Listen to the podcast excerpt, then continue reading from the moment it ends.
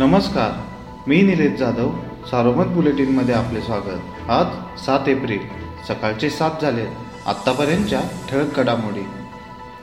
आगामी जिल्हा पंचायत समिती व पालिका निवडणुकीत आमच्या विचारांची माणसं निवडून द्या.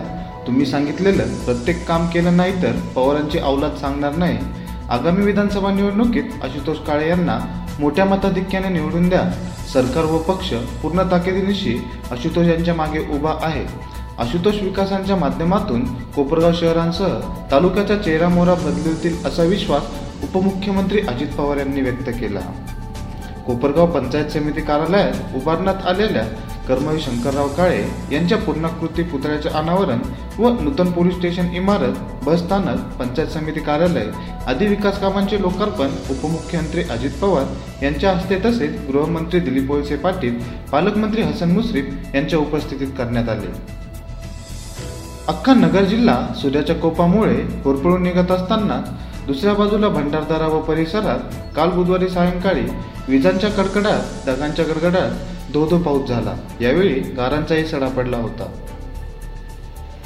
उसाला तोड मिळत नसल्याने हतबल झालेल्या शेतकऱ्यांनी ऊस पेटून देत विषारी औषध घेऊन आत्महत्या केल्याची कळबळजनक घटना शेवगाव तालुक्यातील जोहरपूर येथे घडली. जनार्दन सीताराम माने असे आत्महत्या केलेल्या शेतकऱ्याचे नाव आहे. या प्रकरणी शेवगाव पोलीस ठाण्यात अकस्मात मृत्यूची नोंद करण्यात आली आहे. जवखेडा खालसा येथील तिहेरी हत्याकांडाप्रकरणी आरोपींच्या वकिलांनी केलेल्या बचावाच्या युक्तिवादाला विशेष सरकारी वकील उमेशचंद्र यादव पाटील यांनी एकाहत्तर पानांचे लेखी युक्तिवाद करून उत्तर दिले आहे. जिल्हा न्यायालयाच्या अधिकृत मेलवर हा युक्तिवाद पाठविला आहे.